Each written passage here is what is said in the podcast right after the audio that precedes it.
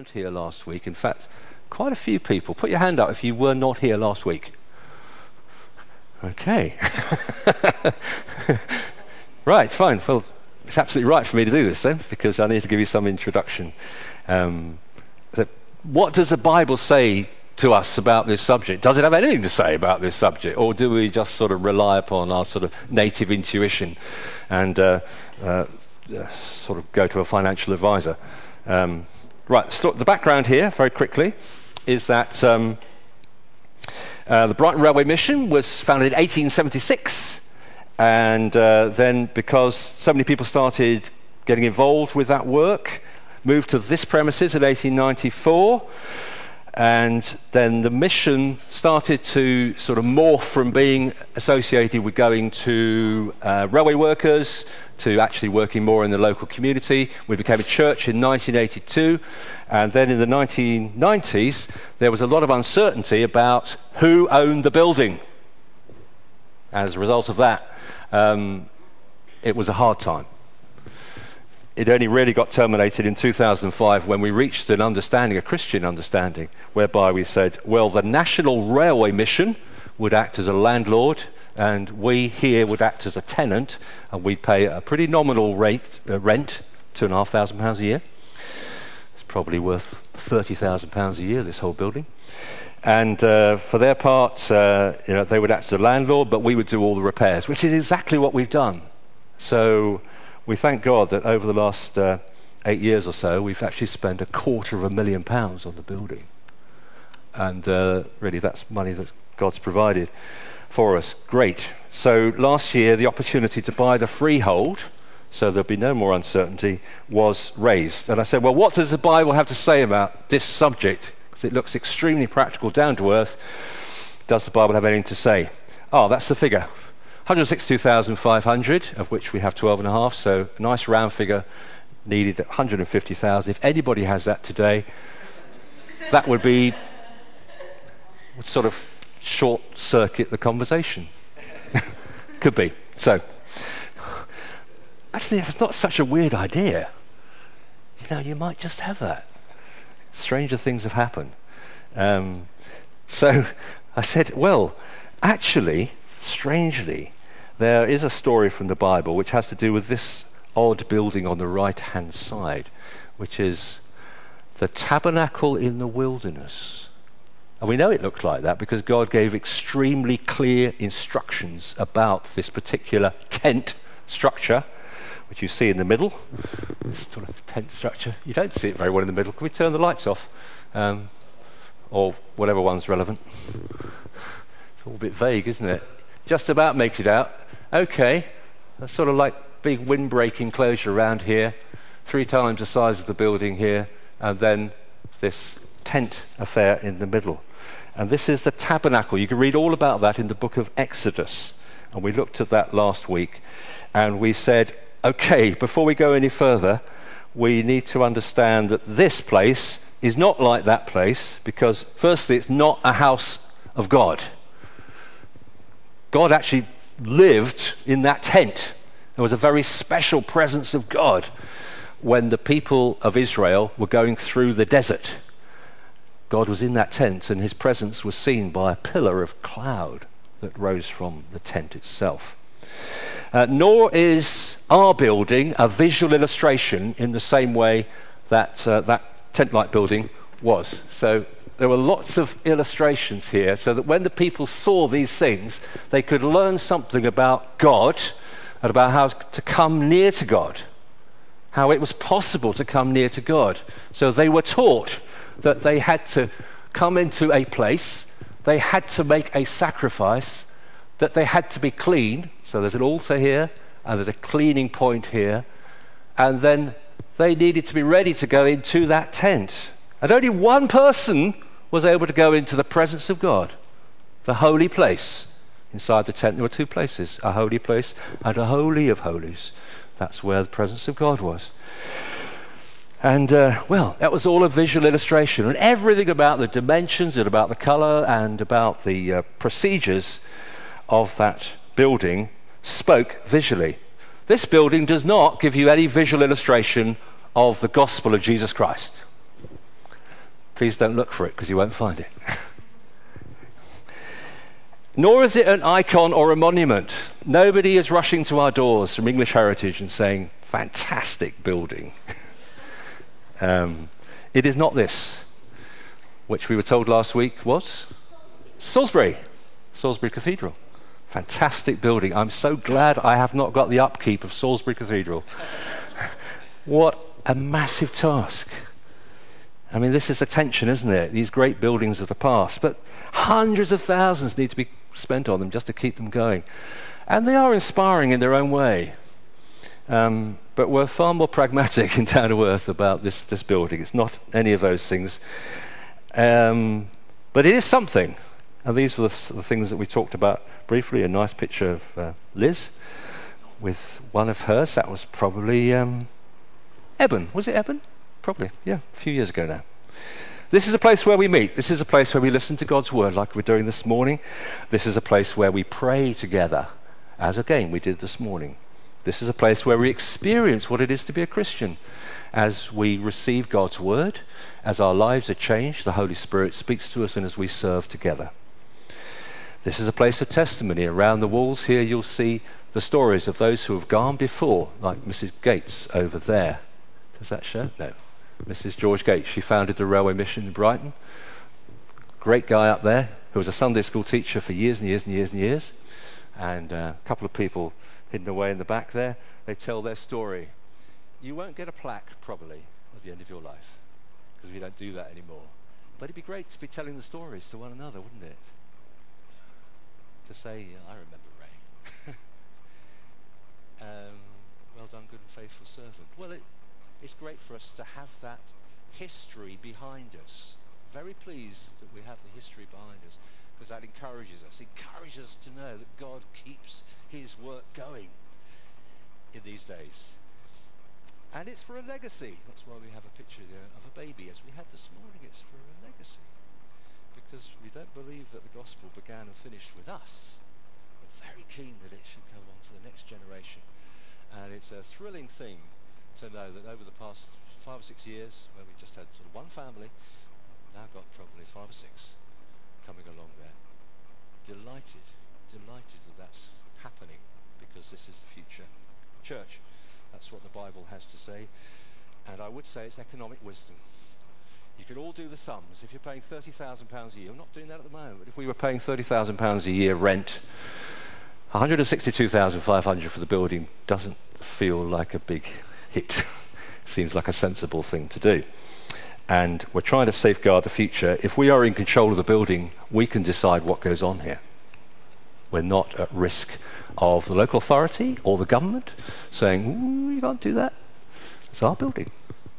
And we're in control of that process. And that will become increasingly important in these days when the benign environment of the government towards Christianity will diminish. At this point, Jack, please read us Psalm 127.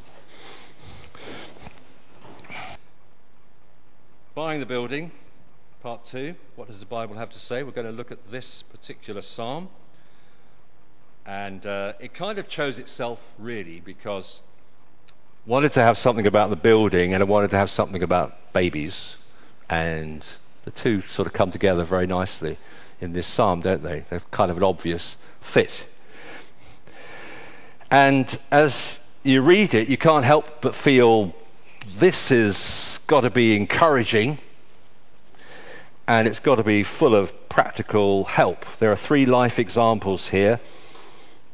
The first is a house, could be a family, could be a sort of family des- uh, dynasty, but I'm happy to call it just the house building a house.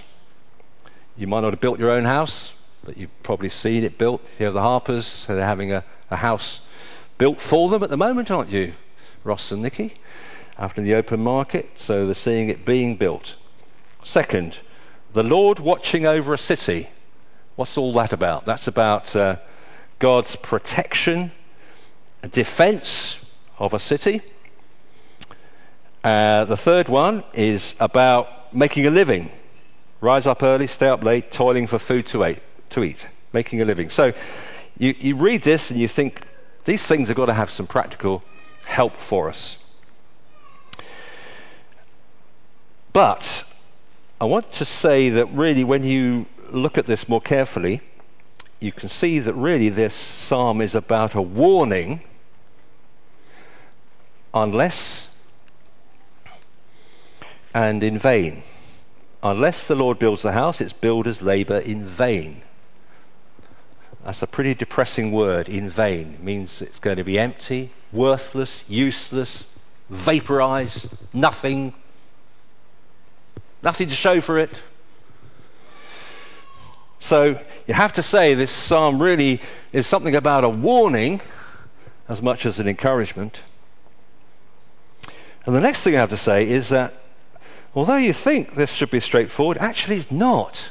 It's not so easy to understand what God is saying at this place. Well, let's make an attempt. And I want to suggest that those three life examples, verses 1 and 2 there, there are two extreme interpretations that you could make about those life examples. The first is this you could be fatalistic about life. Because you read this, unless the Lord builds a house, its builders labor in vain. So, what does it matter what I do? It's not going to make any effect, any change. Because unless God wants it to happen, it won't happen.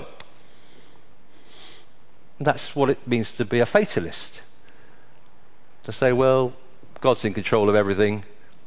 What difference does it make? And the second interpretation would be this if God is on your side, everything will be all right. If God does build my house, it certainly won't be in vain. It's going to be a great house. if God watches over the city, it's going to be very safe. If God looks after me, well, I'm certainly going to have a good standard of living.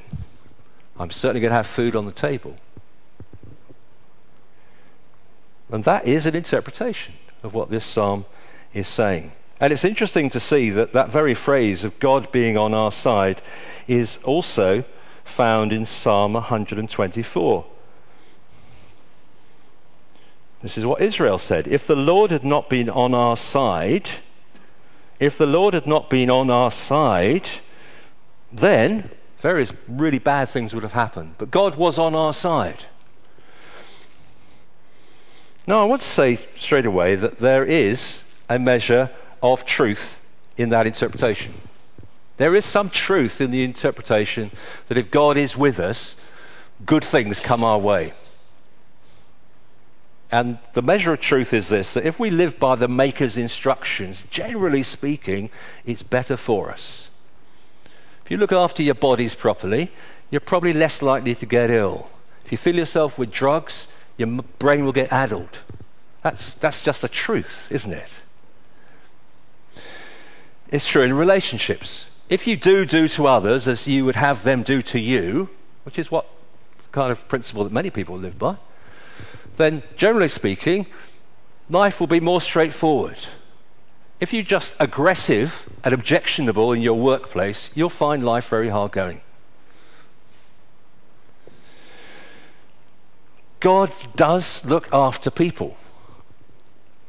And it's certainly true as you read the Bible, there's plenty of examples in the Bible of how God looked after his own people. When you think of all that happened when they went through the 40 years in the wilderness, uh, well, God looked after them in a wonderful way. And it says in one place, Your shoes didn't wear out. Shoes didn't wear out. He gave them food every day from heaven. Fantastic. He looked after them. He gave them wonderful victories even though they didn't deserve any of this. And it was certainly the case that when they obeyed what he said, generally speaking, he gave them what they needed. And equally, when they disobeyed, they got into trouble. So that's another reason why there is some truth in this interpretation. And thirdly, I'd say there is some truth because God hears prayer. We pray to God and we pray because we believe that he, it's not just a psychological thing that we're doing, but prayer actually does affect the mind of God. He loves to hear our prayers. He loves it when we call out to Him and ask Him for things. And many people in this room today, and thousands throughout history, can testify to that reality that they've called out to God and God has heard their prayer. So there is some truth in that interpretation.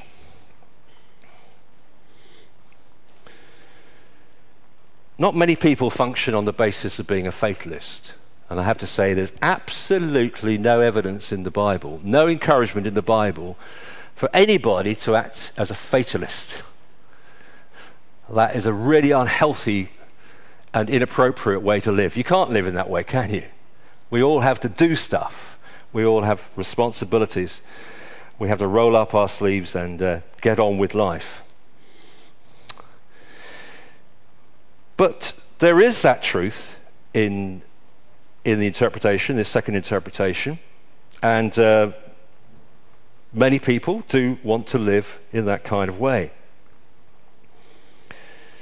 But I want to draw your attention to something else which is said in another psalm, which is Psalm 73. Psalm 73 suggests another story, another narrative of how you could regard life.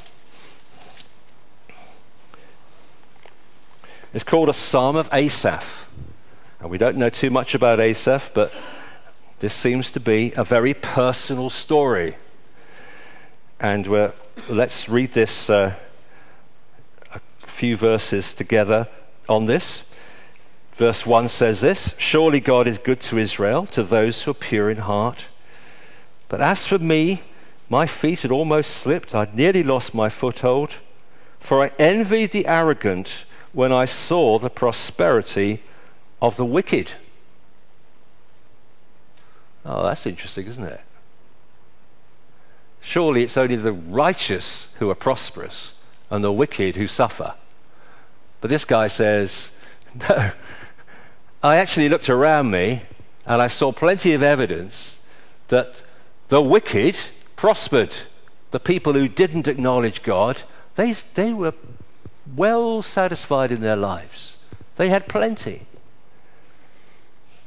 They have no struggles, verse 4.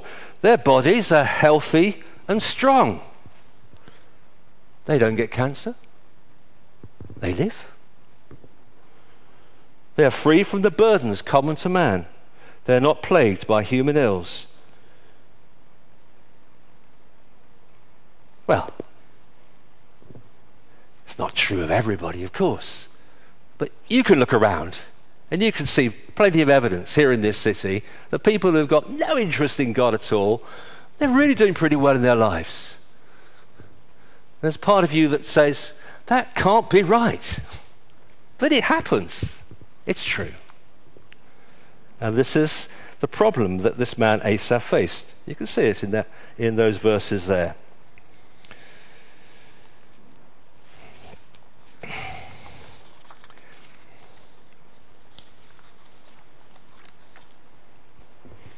I want you to look a bit further on in that particular psalm.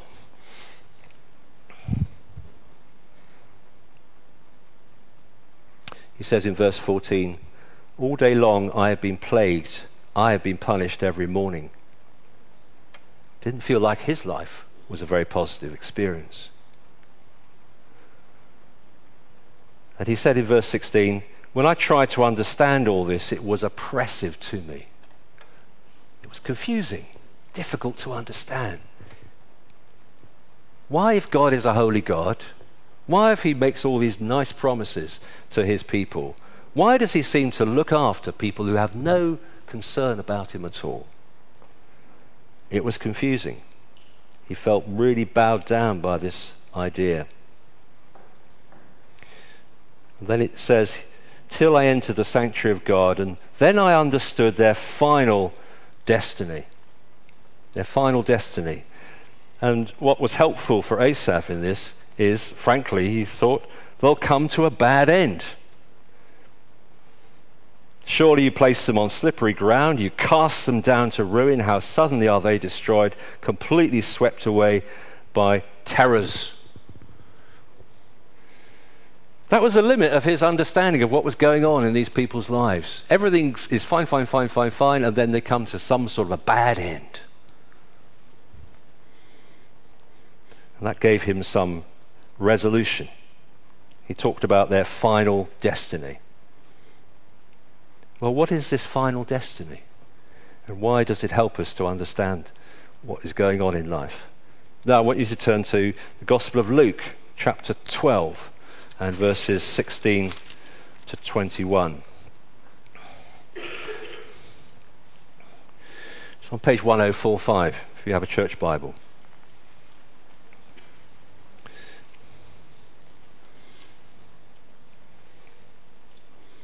This is one of the stories of Jesus.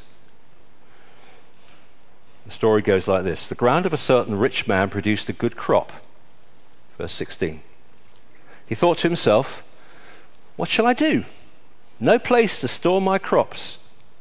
Then he said, This is what I'll do. I'll tear down my barns and build bigger ones, and there I'll store all my grain and my goods. And I'll say to myself, You have plenty of good things laid up for many years. Take life easy, eat, drink, and be merry. But God said to him, You fool, this very night your life will be demanded from you. Then who will get what you have prepared for yourself?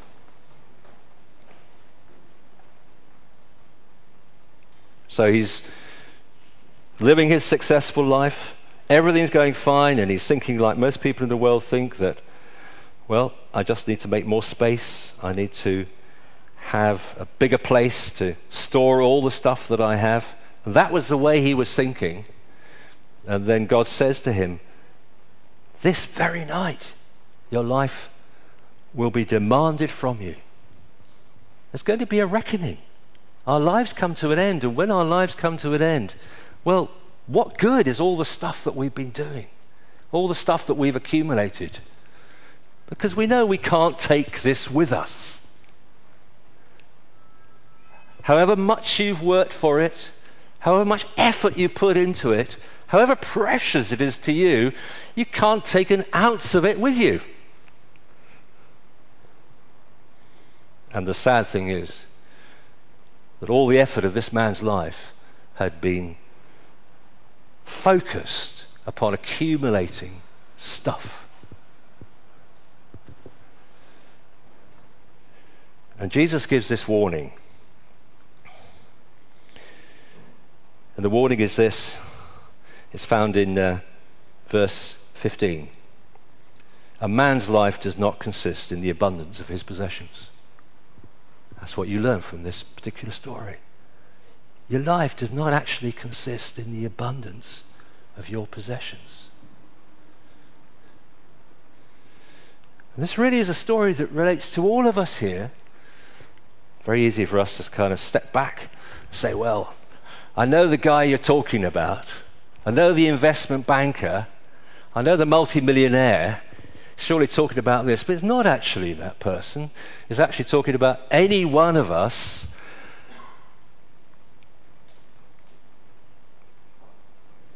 who's making our life consist in what we have.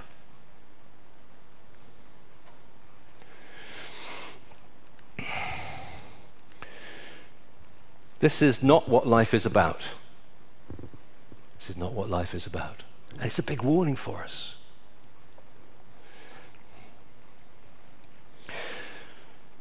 So people might say, well, I can see what this is about because this is very materialistic. The guy had stuff. He was a farmer. To be a farmer was like being an investment banker today. So he puts his stuff in a barn. This is high tech stuff for that age. Very materialistic. You might say, I'm not interested in those sorts of things. You know, I believe in the finer things of life culture and the arts And I want to draw your attention now to uh, to something that the Apostle Paul says uh, in the book of Philippians, chapter 3, verses 4 to 8. Philippians chapter 3, verses 4 to 8. Now you'll find this in the New Testament.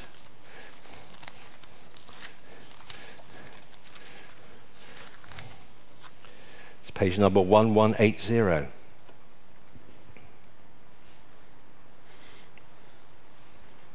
Paul is a religious man. So he's not thinking of building a big barn to put all his corn and grain in. No, he's a religious guy. He's very serious about having a relationship with God. Whatever is needed to be done, he does it and does a bit more. He knows about fasting, he knows about giving, he knows about going to the temple, he knows about all that stuff. Not only that, he's born into a very good family. That's a blessing, isn't it? Not only that, his family is of the right tribe, the right ethnicity. As far as the Bible tells anything about God's favor, he's completely in the right place. So he says, if anyone else thinks he has reasons to put confidence in the flesh, or in other words, to base his life on the realities of his life circumstances, who my parents were, where I went to school, how I was educated, the fact that I'm chartered, the fact that I'm now a professional, people look up to me in my business. These are all good things. This oils the way which life works greatly to have all that background advantage. And Paul could put his hand up and say, That's exactly where I am. That's exactly the sort of person I am. I've got all those advantages. Oh, I was circumcised. Ah, circumcision, that didn't happen to most people. It only happened to the people of Israel. That was God's command. Well, he'd done that. He was of the people of Israel. He was of the tribe of Benjamin. Not just a Hebrew, but a Hebrew of Hebrews. Really, the sort of top 10%. In regard to the law, a Pharisee. Ah, you couldn't get much better than being a Pharisee. As for zeal, persecuting the church. As for legalistic righteousness, faultless. A very moral man. A very moral man. Whatever was to my profit, I now consider loss for the sake of Christ. What is more, I consider everything a loss compared to the surpassing greatness of knowing Christ Jesus my Lord, for whose sake I've lost all things. I consider them rubbish, that I may gain Christ.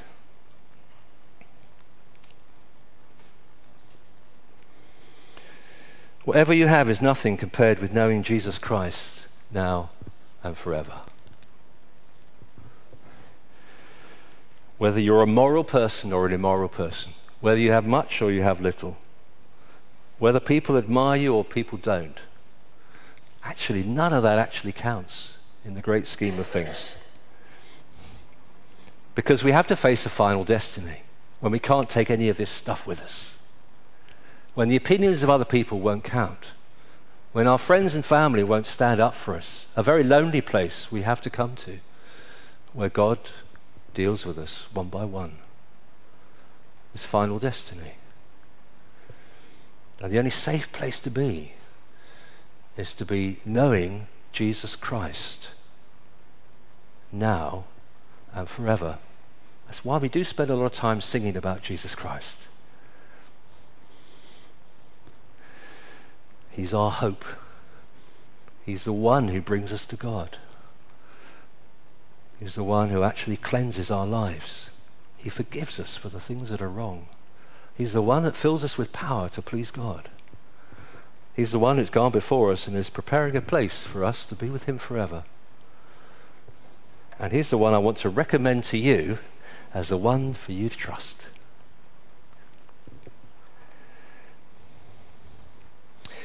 So I now want to come back to Psalm 127. I want to suggest that we might read this in a deeper way, a way which they couldn't have understood in the days in which it was written. Because in those days, there wasn't much sense of final destiny. There wasn't much sense of what happened at death and beyond. But now we have the whole Bible in front of us. And we have the man who has come from heaven, lived on earth, died a real death, but has been resurrected and is at God's right hand. And he tells us about the world to come.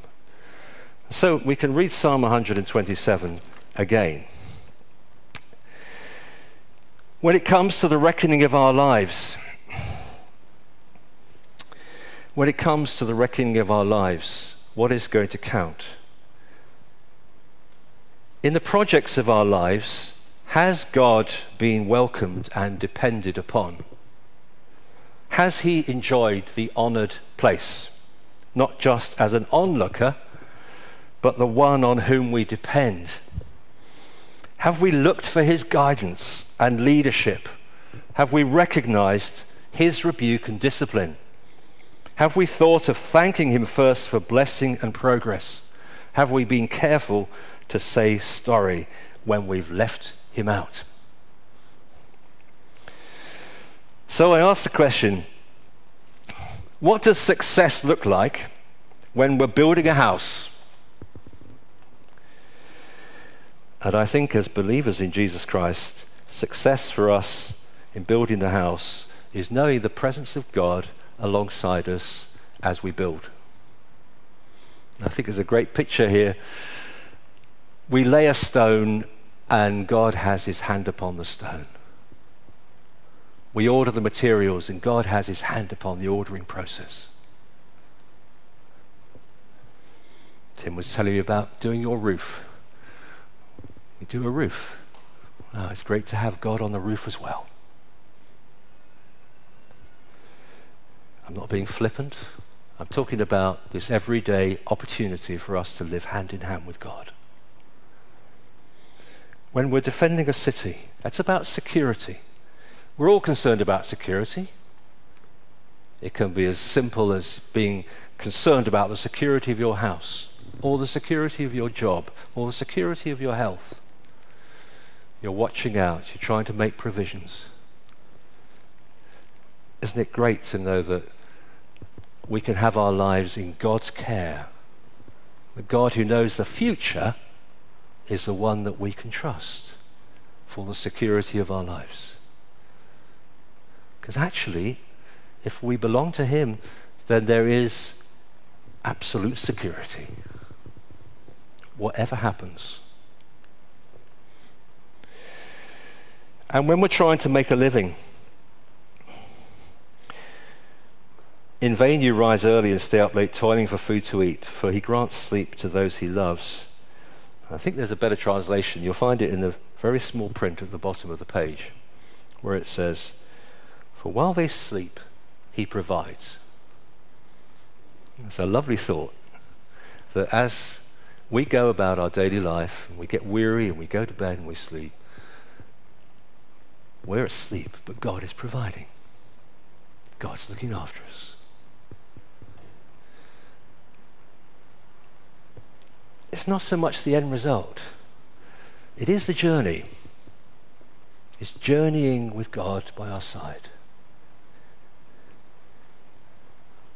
God as a friend, God as a comforter, God as a provider, God as wisdom. God as a rebuker, God who draws us back and says, Don't go down there. God who encourages the timid forward and says, Go for it.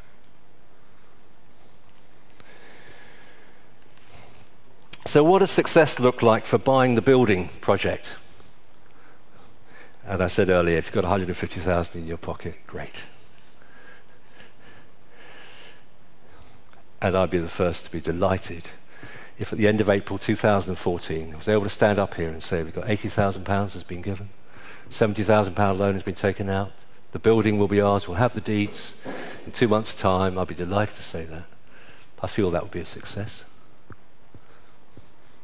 But actually, actually, I think the things that God notices are not so much those outcomes, but the way we've journeyed the way we've gone about it. So, what is success as we face this project? Perhaps it's perseverance in trying to find out God's will, because it's not straightforward to find out what God wants. No one suggest otherwise. It has not been straightforward for us as a church to find out God's will about this place. There have been times before my time when people have been in little prayer groups and they've wondered whether they're going to be in the building next week. They've really wondered, does God want us here? And that has gone on week after week and month after month. There have been some very low times, very discouraging times, when God's mind has not been clear at all. But those good people persevered. And I think God notices that. And that's important to Him. He loves to see His people trusting Him. God notices the fact that we have resolved to behave in a Christian manner, even with people who we profoundly disagree with. And I have to say to you that in the 1990s, there were some very dark times when there was a lot of emails and letters flying around. And it would have been pretty natural for people to have gone to court. But we said, You're Christian people, we are Christian people, we are going to resolve this in a Christian manner. Praise God, that's exactly what's happened. It's a testimony because it isn't the way the world would have done it.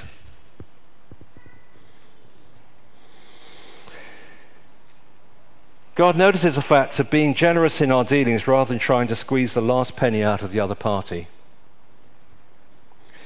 We've had valuers crawling all over the building, deciding how much it's worth. We've had one report, Railway Mission had another report, came to different figures. Quite a big gap. Quite a big gap. And there have been times when we thought, well, this is unbridgeable. But as we have prayed and talked and talked and prayed, we've come to a point where there is a figure, which is more than we'd want to pay, but is less than they'd want. And it's a figure where we have, I believe, been generous in our dealings. It's been important for us to work together as God's team. God commands a blessing, doesn't He, when God's people dwell in unity. And we've worked together as a team. And it's been great for me to be able to report that throughout this whole process, which can sometimes wreck churches, that there has been an overwhelming uh, positive response to every step that we've needed to take. God notices that. That is success in God's kingdom. We have learned to pray and depend on God. And we're still in that place because we've only got 27 members here, only a quarter of whom are earning full time. And it's £150,000 to find. it's completely natural for us to have to be in the place where we're having to depend on God. And uh, I'm grateful for that. I'm grateful for the challenge. Grateful that we've been put in this place where we're having to ask God in prayer to be providing. Because it is not visible how this will happen. There is no great business plan that says how this will occur. It is successful in God's eyes when people give freely and willingly, even sacrificially. I think there's only one place in the New Testament where Jesus Christ noticed how somebody gave. There's a person out there with £150,000 in their pocket. but actually, God is going to notice the person who's really on a pension and has got very little to spare at the end of the week Ah, there was a widow in the temple. Do you remember her? She came to the temple court and she gave more than she could afford. It was tiny. It really was tiny. It made absolutely minimal difference to the prosperity and the living standards of the priests in the temple and the day to day running of the temple. She didn't get a big plaque put on the wall to celebrate her giving. It didn't mean that they, she was able to provide more benches inside the temple as a result of her gift. It was tiny. But Jesus Christ, the Son of God, noticed it. And it's written down and recorded for us. But I say, well, isn't that fantastic? Because it means all of us today are in that place where we have the opportunity of giving freely and willingly, even sacrificially, to the notice of Jesus Christ, who didn't use his words lightly, but he pointed that lady out. Everybody else was ignoring her, but he said to the disciples, Just want you to notice what's going on there. That's really important. I won't know, you won't know what happens in the giving of this process, but God will know, and He will be so pleased when He sees that kind of response. And perhaps success is desiring to leave a good inheritance for the next generation. It's going to be tough for the next generation of Christians to be here in Calvary Church in 2025 if the Lord hasn't returned. It's going to be very tough to stand up for the things of Jesus Christ because you only have to see the trends, the laws that are being made in the country, the attitudes that are taking place, the, uh, the general godlessness within the school systems, and so forth. You only have to see that to recognize that it's going to be very hard for the next generation. Unless God revives his work in a most miraculous and marvelous way for which we pray, it's going to be tough. And I would be delighted to be able to hand over this brilliant facility to them free of charge. so they're not having to be struggling in the way in which the last 20 years have been struggle. It's good for us to want to leave a legacy. As Paul was coming to the end of his life, he thought about legacy a great deal, and he thought about his son in the Lord, Timothy, and you can read all about that in the books of Timothy. And he was thinking about the next generation I'm thinking about Bethany, lovely Bethany, the potential of Bethany's life. And Samuel, Solomon. Well, there's actually a dozen children out there. There's a dozen children out there. They won't all stay around here. But wonderful would it be if some of those were to put their trust in Jesus Christ. Wonderful would it be if some of those would be standing on the stage in 20 years' time and delivering faithfully sermons from God's Word. That's my ambition. Is that your ambition?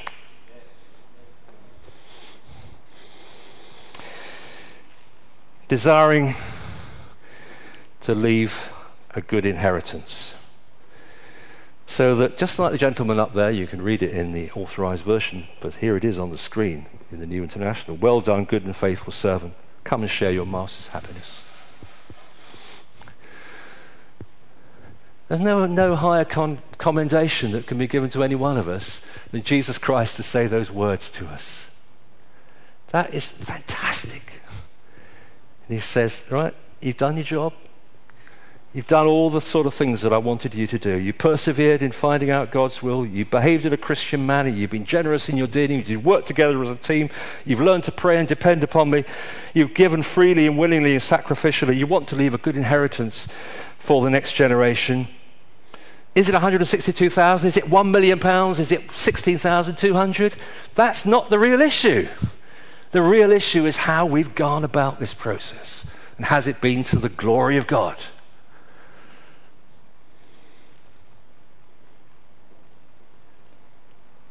I don't know how things will be in six months' time, whether I'll be able to, to say to you, these are the figures. We may well be facing another challenge. But the most important thing in God's eyes is that we face this challenge in the way that pleases Him. And what I say about this in respect of the building project is true for building a family being thankful to God for the blessings of children because whisper it when they're around. There are one or two still here. They're a blessing. Children are a blessing. So we're thankful for them. Recognizing that children are not primarily raised to look after you when you're older, although that helps, but so that you can pass on the good things of God to them. That's your responsibility. You can't do any more than that. There is no guarantee. It may look from this psalm that there's a kind of guarantee about raising children. I want to say to you, there isn't a guarantee. There isn't a guarantee. We do our part and we pray to God, as I do for my children, that they might come to follow Him. Knowing God's wisdom and strength in the everyday circumstances of busy lives, because it's jolly exhausting raising children, very tiring. But He provides in our sleep. He looks after, He watches over them. And great it is for any parent here if they can say, I keep on committing my children to the Lord. So we said to a parent, no higher commendation than this. Well done, good and faithful servant. Come and share your master's happiness. No, Bethany didn't get a first and go to Oxford. Didn't really matter. That's not really counts. It's walking hand in hand with God every day. And what does success look like for your life project? So you're sitting there and you're saying, I've got nothing to do with this building. it's a bit parochial, this conversation this morning. Ah, my children never had children, never likely to have children. But I want to say this word is for everybody. This word is for all of us. It's a word of encouragement. That is a word about who we are walking with. Who are we sharing our life plan with? Who has the highest and honored place in our deliberations? That's what this psalm is about. We're going to sing a song. It's anything that you've heard this morning, you found it challenging, helpful, um, worrying, come have a word with me. We're really happy to do that. We're speaking and singing again of the Lord Jesus Christ. With a prayer, you fed the hungry. With a cry, you stilled the storm.